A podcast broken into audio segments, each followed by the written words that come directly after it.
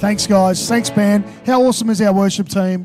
Let's give a big round of applause. And uh, so cool. How you doing? Good to see you. And uh, it's been uh, been away a couple of weeks. Was over in India, and uh, that was an experience. And uh, one of the things I learnt about India uh, is that they don't mind where they go to the bathroom and uh, they actually have signs up. I was, was, we're driving down the main highway, and on the medium strip there's a wall, and there's signs all the way along the wall which says "Do not go to the toilet here." And so there were people, there were people that would just go to the bathroom in the middle of the road. Praise God! It was almost like Nerang. And so, uh, no, just kidding. So I'm sorry, Reese and Holly. I apologise. And um, but you know, anyway, praise God, they live at Nerang. And Pastor Rob Gielak's not here, so I can say whatever I want because uh, he thinks Nerang is the promised land. So anyway. Uh, so it's so good uh, to be home. The other thing I mentioned this morning at church was that last time I went to India, I actually had uh, picked up a parasite, you know, and a bit of a tummy bug and that sort of thing. And so, and then this time, after about five days, uh, my belly started going a little bit funny. And uh, if you've ever been uh, to a bathroom in Asia, you will know that you've got the toilet there and you've got a little hose next to it. And uh, I remember when I first went there and I saw that little hose, I was thinking, why is that hose there for? But then after four days, when my tummy was playing up, I found out what the hose was for, and uh, which was great. Pray, thank God for that little hose. So uh, anyway, uh, it's good. I just needed to get that off my chest before I shared with you tonight, uh, just to you know, like it's hard. You know, it's hard to stay focused. You know, when you're thinking about things like that. So anyway, uh, praise God. Good to see you. Um, also, too, I just want to mention one other announcement actually, uh, and that is that we are obviously running our internship again for next year, and what we do is that the students students go and do their education at IC College uh, in at Brisbane, and it's been absolutely brilliant. Our interns have been doing, you know, been having a fantastic time, and God's been transforming their life.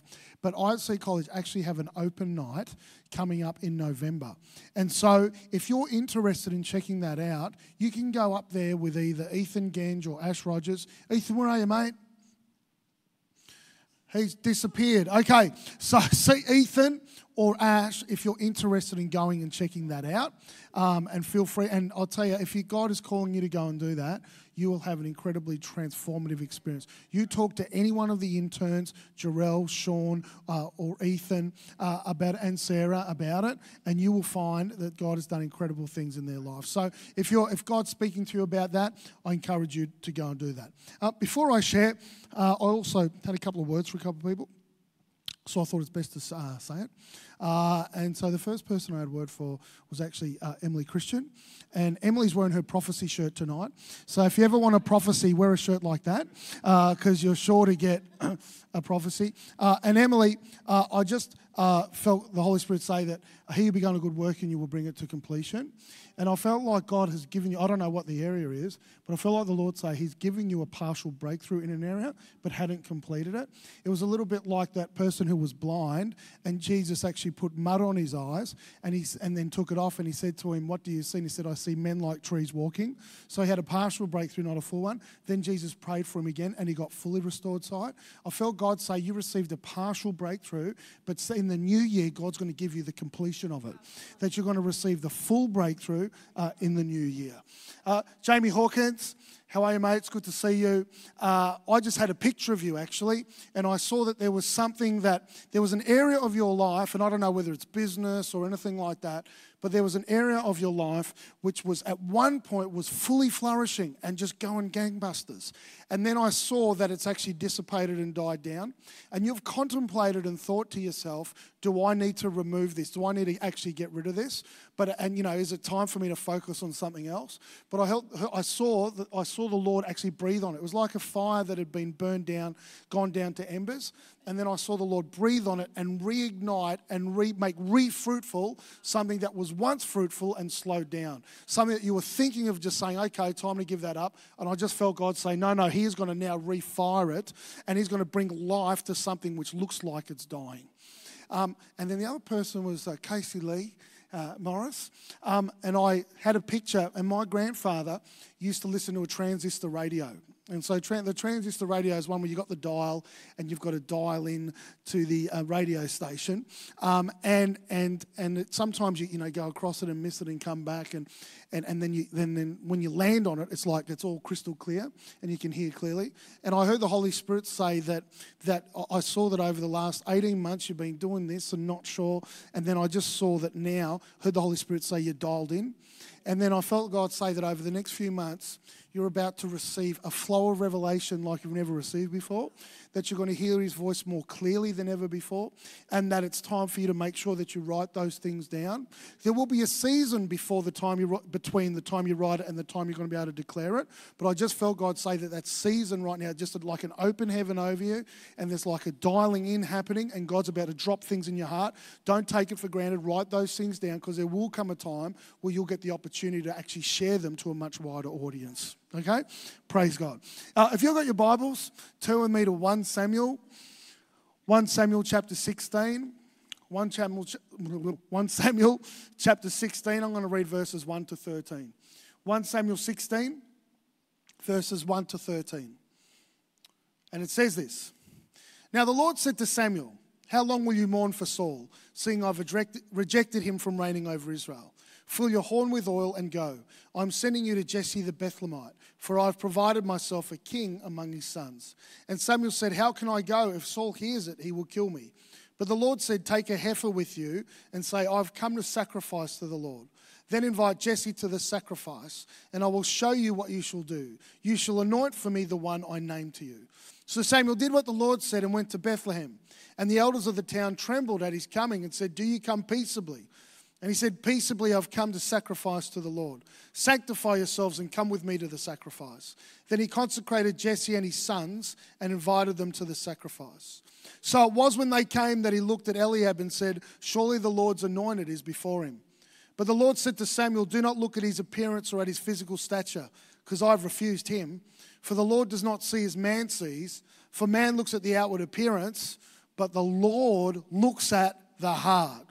Praise God. So Jesse called Abinadab and made him pass before Samuel. And he said, Neither has the Lord chosen this one. Then Jesse made Shammah pass by, and he said, Neither has the Lord chosen this one. Then Jesse, thus Jesse made seven of his sons pass before Samuel. And Samuel said to Jesse, The Lord has not chosen these. And Samuel said to Jesse, Are, you, are all the young men here? Then he said, There remains yet the youngest, and there he is keeping the sheep. And Samuel said to Jesse, Send and bring him, for we will not sit down till he comes here. So he sent and brought him in. Now he was, now he was ruddy with bright eyes and good looking. And the Lord said, Arise, anoint him, for this is the one. Then Samuel took the horn of oil and anointed him in the midst of his brothers. And the Spirit of the Lord came upon David from that day forward. So Samuel arose and went to Ramah. Let's pray. Father, I just thank you that you're not like a man who looks at the outward appearance, but you actually look at our heart. And I just ask and pray, Lord, help us to be people have the kind of heart that you're looking for. I thank you and praise you for that, Lord. In Jesus' name, amen. I love this story because it talks about the promotion of David. He's actually anointed as a boy to eventually become king. Now, there's a significant period of time between now, this moment and when it actually happens. But make no mistake that God actually anointed him to be the next king of Israel. And the reason why God chose him, the scripture tells us, is because God looked at his heart. So when God's looking to promote, He doesn't actually look at, the, uh, look at your connections. He doesn't actually look at your gifts or abilities. He doesn't look at how many people that you actually know. He actually looks at our heart. How awesome is that? This actually gives us the key to promotion in the kingdom of God that man may look at the outward appearance, man may look at your bank balance, but God doesn't look at those things. God actually looks at the heart. Isn't that awesome? I mean, God actually bypassed all his brothers. His dad didn't even bring him towards the priest, you uh, towards the prophet. You know, you would think that, you know, oh, I need someone to be able to promote me. I need someone to put their hand upon me. But there was no one that was promoting David. He was living in absolute obscurity. He didn't even have the affirmation of his parents. And yet, even then, God was able to promote him because God is looking through to and fro across the earth. You might feel like that no one notices you. You might feel like that nobody sees you. You might wonder how are the dreams of my heart going to come to pass. I'm here to let you know that even if man doesn't see it, God does. And God is looking at your heart. That God is looking at what's on the inside of you to determine whether He will be promote us into the things that God actually has for our lives. Man may look at the outward appearance, but God looks at the heart. That's an awesome word for us here on the Gold Coast because man is always looking at the outward appearance here. Sometimes people think you've got to look a certain way in order to get ahead of life, but that's not what the scripture is telling us. The scripture tells us that man may look at the outward appearance, but God looks at your heart. Man may look at the angles on your Instagram profile, but God is looking at your heart. And so we can see here that as Christians, if we want to get ahead to fulfill all that God has for our lives, then we need to make sure that our heart's right. And so the question is this if God's looking at our heart, what is it He's actually looking for?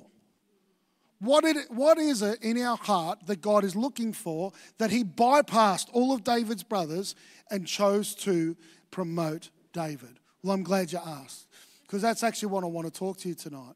I want to talk to you about what God is specifically looking for in our hearts in order to put us in a position to promote and help us to fulfill the destiny that He has for our lives. The first thing that God is looking for in our heart is actually the motives and the integrity of our heart. The motives of our heart. Proverbs 16, verse 2 says this All a man's ways seem innocent to him, but motives are weighed by the Lord. Isn't that interesting? We can't tell why people do what they do, but God actually can. And God is not only interested in what we do, He's actually also interested in why we do it. He's actually looking for us to not only have pure actions, but He's actually looking for us to actually have pure motives. Why we do what we do. Notice this Psalm 78 72, it's actually talking about King David. And it says this So David shepherded them according to the integrity of his heart and guided them with the skillfulness of his hands. It says here that David had integrity in his heart purity of motive in his heart. And then the scripture tells us elsewhere that God's promoted him because of what's in his heart. So obviously, his purity of motive and his integrity is one of the reasons why God actually promoted him. That's why sometimes God makes us wait a lot longer than what we want before he gives us some of the things that we're actually desiring. That's why the Bible says the promises of God are inherited through faith and through patience. Because he wants to purify our motives to make sure that actually our heart's right. That's why there's times when he'll tell you about something he's going to do in your life, and then he'll wait. And sometimes he, sometimes he makes us wait because he wants to make sure that we would have the heart, the integrity, and the character to handle what God actually has for our life. God wants to bless us abundantly, but He doesn't want those things to destroy us. And so it's our integrity and it's our motives that will help us to continue on in the long haul for the things that God has for us. You may remember last time I spoke to you about four or five weeks ago, and we talked about the destiny equation. And we actually talked about the things actually God does to prepare us for our future. It says in Romans 5 3 to 5, we glory in tribulation because tribulation produces perseverance, perseverance produces character. And so, character is actually formed. Purity of heart and purity of motive is actually formed by being patient and by, by being persistent even in the midst of difficult times. God actually wants us to be people who actually have a purity of heart. I know myself uh, in my life, there's been a number of times where God has made me, made me wait longer than what I wanted because of my motives. Uh, and on the outside, people would not even know that my motives were impure. But God knew that my motives were impure, and He wanted to wait until those motives had actually been purified. Um, I remember I was at a conference one time, and a friend of mine was running. It was a youth conference, and there was hundreds of kids there. And at the time, my youth group was very small. And I was like really discouraged when I actually went there. I said, Lord, how come he's, you've given him a big youth group and my youth group's really struggling? And, and at the time, we were having a real power move of God in our youth group. So the power of God was always present and touching uh, young people's lives. And we were having really long meetings as well because God was just really moving in their hearts. And, and then I said to, I remember I was in the middle of this conference And I was saying, Lord, you know, it's not fair. You know, um, you're moving powerfully. Whenever we want to see you touch young people's lives, the power of God's hitting them all the time. But when it comes to growing a youth ministry, that's not actually working. Why isn't it working? And he said, Because your motives are wrong. And he said, Why do you want why do you want to see my power move? And I said, Well, I just love seeing your power move because it's touching people's lives. He goes, That's right. Why do you want to have a big youth group? And I was like, Would it make me look good? and he said, Until that goes away, I'm not going to give it to you. And so I had to persist. And then eventually it stopped being as big a deal for me and the motives were purified. I was more interested in seeing young people touched and changed, more interested in seeing young people come into the kingdom of God. And it was at that moment then our youth ministry exploded. Make no mistake, man looks at the outer appearance, God looks at the heart, and He's looking at the reasons why we do what we do, which is why there are times He allows us to be in difficult places to see how we will react, see, to see what's on the inside of us. Everyone can come, every one of us can come across like we're really awesome and really great when things are going our way, but when things don't go our way, when things aren't working the way that we want, that will be a true test to see what's on the inside of us. He gave David this prophecy but David actually waited like another 17 years before it was fulfilled. So he said, Man looks at the outward appearance, God looks at the heart. He anoints him to be king, and then he waits a really long time. And could you imagine if he became king at the age of 15? Could you imagine that? Go get me McDonald's. Go do what I want you to do. But he made him wait until he was 30. Why? So he would not abuse the power that God was giving him because he waited until he was in that kind of position where he would use that power for the good of the nation, not merely, merely to aggrandize himself. That's why I love the story about one time when David, and David was a great leader, and his followers would do almost anything for him.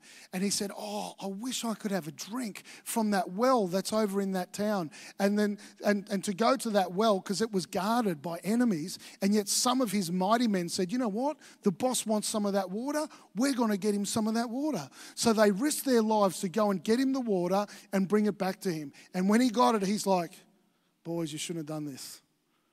That's just too much.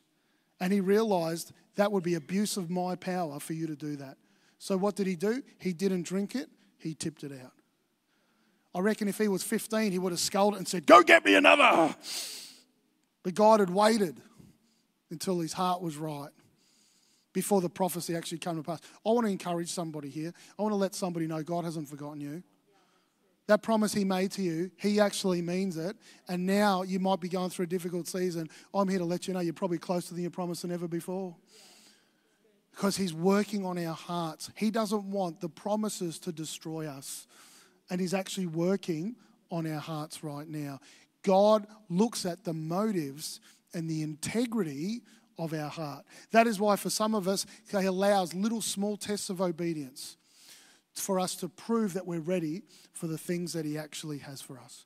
The next thing that He's actually looking for in our heart is actually the obedience of the heart. The obedience of the heart.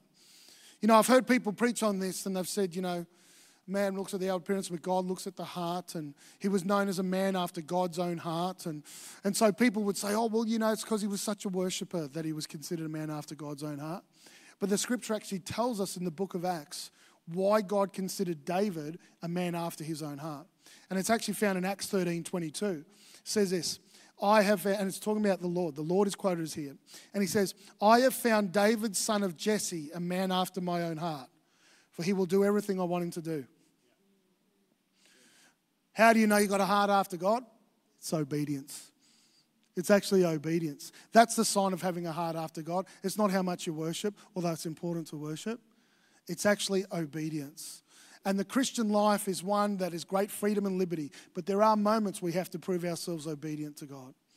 You know, I did a message last year in our church in the morning from Psalm 37 and talked about the five times where David actually said, If you do something, you'll inherit the earth. Now, if anyone knows anything about inheriting the earth, it's David. And one of the things he said is this He says, Blessed are the meek, for they will inherit the earth. And that word meek actually means strength under control. I used to think it meant that you were weak. You know, if you're weak and a doormat, you know, then you'll inherit the earth. But that's not what the word meek means. Meek means strength under control. It means that you will obey God regardless of how you feel like it. Uh, I read one commentator who said it's someone who doesn't remove themselves from the dealings of God. And so he understood, he even mentioned it there in Psalm 37 that if you're meek, if you will be obedient to God regardless of how you feel, then you'll actually position yourself to inherit the earth. And some of those are even private moments of obedience, ones that other people don't know about. I've had a number of times in my life where there's been a private moment where God has spoken to me about being obedient in a particular area, and I just know there's more to this that actually this is probably somewhat of a test, even. I think I've told you the story before about when I used to work for Converse Footwear. And I also used to work, we used to have um, the brand Starter there. I don't know if you've seen the brand Starter. Uh, and so we used to sell that. This was back in the early 90s. And so and, and, Starter was a really popular brand at the time, and, and all the American uh, sporting teams were sponsored by Starter. And so we used to sell all these caps and all these jerseys and jackets and that sort of thing. And, and so I, because I worked in the warehouse, I used to get it really cheap.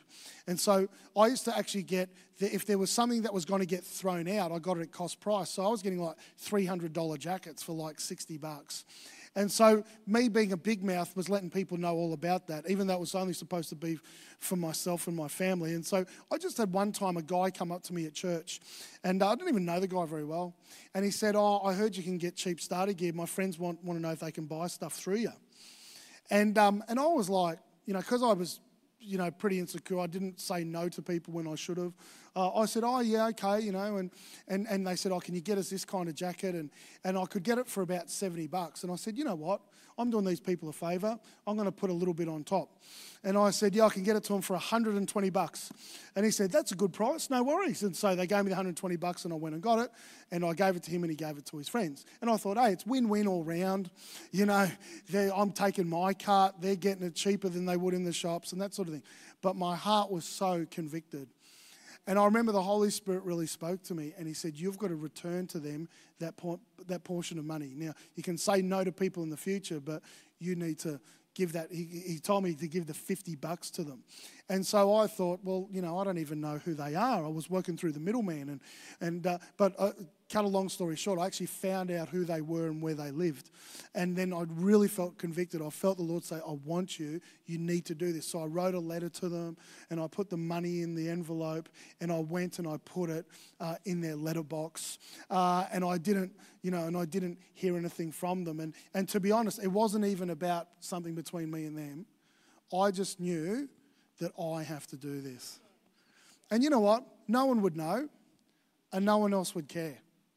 But I just have a feeling there are moments when we're Christians that God requires us to be obedient, even in private. And I just think whenever we do that, we actually pass a test and we position ourselves and we prove that we've got a heart after God. And I don't know who I'm talking to. And yes, God loves you. And yes, God wants to bless you. And yes, God's favor on your life. But when He asks you to do something, He actually expects us to do it. He's not asking us how we feel about it. You know, I know that He's our friend, but He's also the Lord. And there are times when He will ask us to do something and even cause a test to come before us, but He's doing that to show us that He wants to trust us with actually more. When I was a kid, there was a movie called Willy Wonka and the Chocolate Factory. And basically, there was this, um, you know, and so there was all these kids who won golden tickets and were able to go and see this magical chocolate factory. And I, I remember thinking to myself, that would be just the greatest thing. Uh, one of the kids was named Augustus Gloop, uh, and he was a big kid, and he actually was drinking from the chocolate fountain and got stuck in the pipes. And I remember thinking to myself, that's actually what I would do. If I'd gone there, there was a chocolate fountain there, I'd be on my hands and knees and I'd be just drinking uh, from that thing. But what had happened was that one of the kids, whose name was Charlie Bucket, uh, who was a very, very poor kid, he got approached by a man, and this man was from a rival lolly factory and said, I want you to get the everlasting gobstopper. And if you get that for me, I'll give you some money. And so what had happened was, in the end, Charlie Bucket was the last kid left in the chocolate factory on the tour because he was the only one that didn't do something silly and abort the rest of the time in the chocolate factory. And he goes up to see Mr. Willy Wonka, and Mr. Willy Wonka talks to him and, and, and you know, is basically kicking him out of the chocolate factory.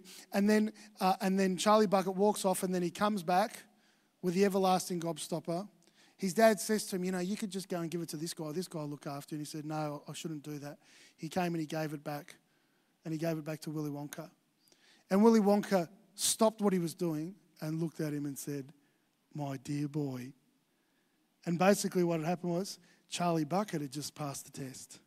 He was wanting, because Willy Wonka was wanting to pass on the whole factory to somebody, and he wanted to give it to someone who was honest, and he wanted to give it to someone who had integrity of heart.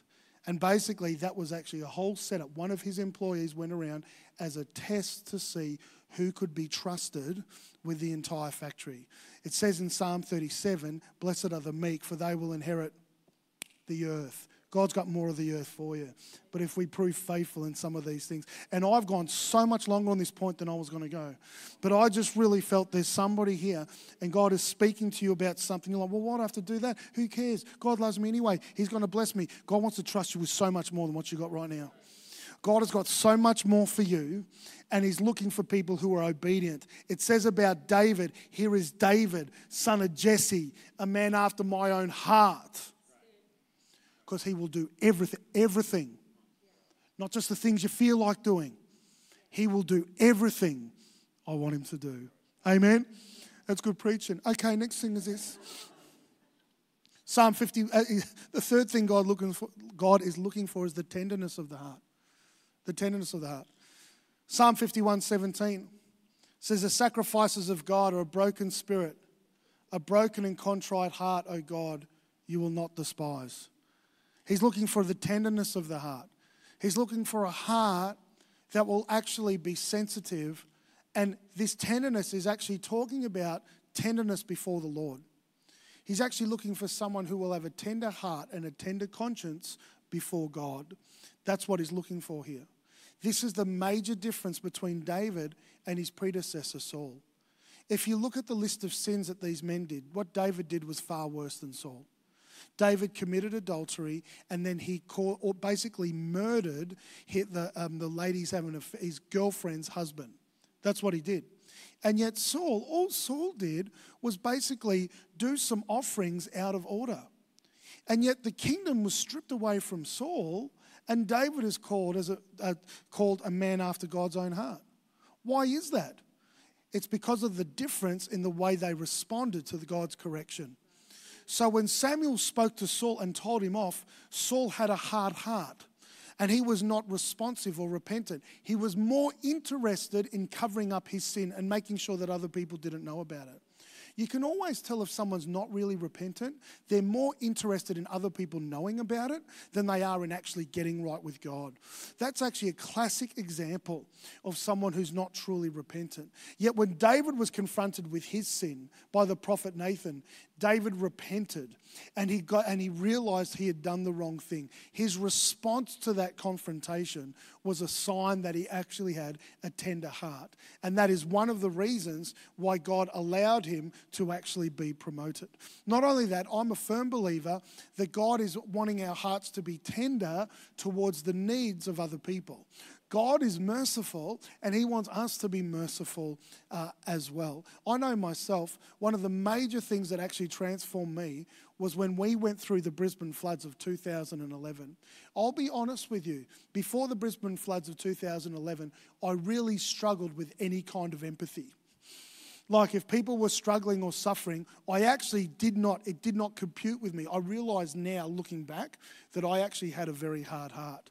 But after going through that difficult time, from that moment on, I could identify with people because once you've suffered through something, then you can identify with other people's suffering as well. It was amazing. Even going and preaching places after the flood, I would continually have people coming up to me saying that you're different.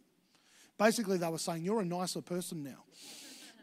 And one of the major reasons was through that difficulty, of having gone through it. God wants us to be people. He, God has no problem with us having levels of emotion. If you're a male in this place, there's no problem with it if, if there's times where God touches your heart to the point of crying. I know that there are times when we think that we're supposed to be really hard hearted and that sort of thing and really tough and macho, but God is actually looking for people who will have a tender heart. A number of years ago, Trisha tricked me um, into going to a particular movie. She said, I want to go to the movies. I said, sure, what movie do you want to go to? And she said, it was, this was a long time ago, about 10 years ago. Uh, and she said, oh, it's a movie called The Holiday. Now, if you know anything, and, and I said, Oh, is that, a, is that a movie for blokes? She goes, Oh, yeah. And we get in there, we sit down, and it's a total chick flick. And I'm sitting there, I looked at her and I said, You tricked me into watching this movie, you know, and it had Jude Law in it and Cameron Diaz and that sort of thing. But the funny thing I noticed was Cameron Diaz, she couldn't cry, her character couldn't cry. And she'd be there and upset, and she's like trying to cry, and then nothing would come out. And then at the end, she had this real breakthrough and she started crying and tears came out and she was really happy because now she could eventually uh, cry. Her ability not to cry was actually a little bit of dysfunction. You know what I'm saying? God is looking for people who don't ha- who will have a tender conscience, so people who will have a tender heart, a tender heartedness towards Him, but also a tender heartedness towards other people. I believe God has called kings to actually be a tender hearted community. God is sending us into places. He's trusting us. We're going into Logan, and there's going to be a lot of needs there, and God has not called us there to just strut around and you know not be interested in the needs of the community. God wants us to be interested and be touched by the needs of other people people, and that's truly representative of him. David was somebody who was contrite and broken in heart. It actually says it there in Psalm 51. And then the Bible says he is someone that had a heart after God. And man may look at the outward appearance, but God looks at the heart. There's somebody here, I'm here, I just felt the Holy Spirit just say to me too, there's somebody here and you've been told a long time to toughen up because of sometimes some of the sensitivity that you might have. I'm not talking about offense. Offense is different. But there's somebody here, you have a level of sensitivity and you've been told to toughen up. I want to bind those words off you right now. Your sensitivity is one of the great things that God has given you a sensitivity to other people's needs, a sensitivity to the Holy Spirit, a sensitivity to others. God doesn't want us to be hard hearted people, He wants us to have a tender heart. Man looks at the outward appearance, but God looks at the heart. And the last thing that He's looking for in our heart says in Psalm 37, verse 4, which is written by David. It says, Delight yourself in the Lord, and he will give you the desires of your heart. So he's not actually just looking at our hearts to find out what's wrong with them. He actually is also looking at our hearts at the desires in there. Now, this passage of scripture, delight yourself in the Lord, he'll give you the desires of your heart. It actually means that as you delight yourself in him, your desires start changing and your heart starts lining up with Him. And He starts dropping desires in your heart. And those are things He actually wants to see come to pass.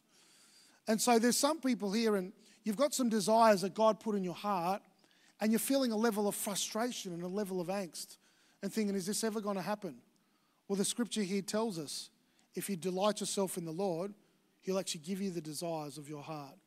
Now, one of the things I've learned is this, though that very often, from the moment God puts something in your heart to the time it actually comes to pass, is actually a very long time.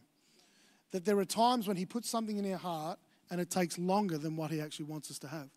That's why, as Christians, one of the fruits of the Spirit is patience. That as Christians, we should be people. Now, we're an instant generation. We want things now. We want it to happen very quickly.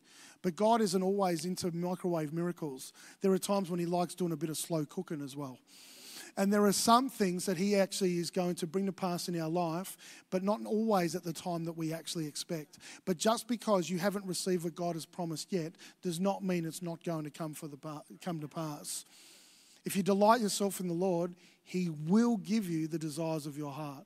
And I feel to encourage someone tonight that God has put something in your heart a long time ago and it looks dead and buried. And I just felt God say that come 2020, that God is actually going to start bringing that thing to pass. You might have been waiting five years. You might have been waiting 10 years. You might have been waiting 20 years. And you might have a whole lot of promises in your life that some have been there so long that they haven't come to pass yet, and you're wondering if it's going to come to pass. I'm here to let you know that we serve a promise keeper. We serve a good God who puts desires in our heart and he can see those things come to pass. One of the things I have learned about God is that you can always trust his timing. So if God has put a desire in your heart and it hasn't happened when you want it or the way that you want it, that just means God has got something better for you. That's even in the space of relationships as well.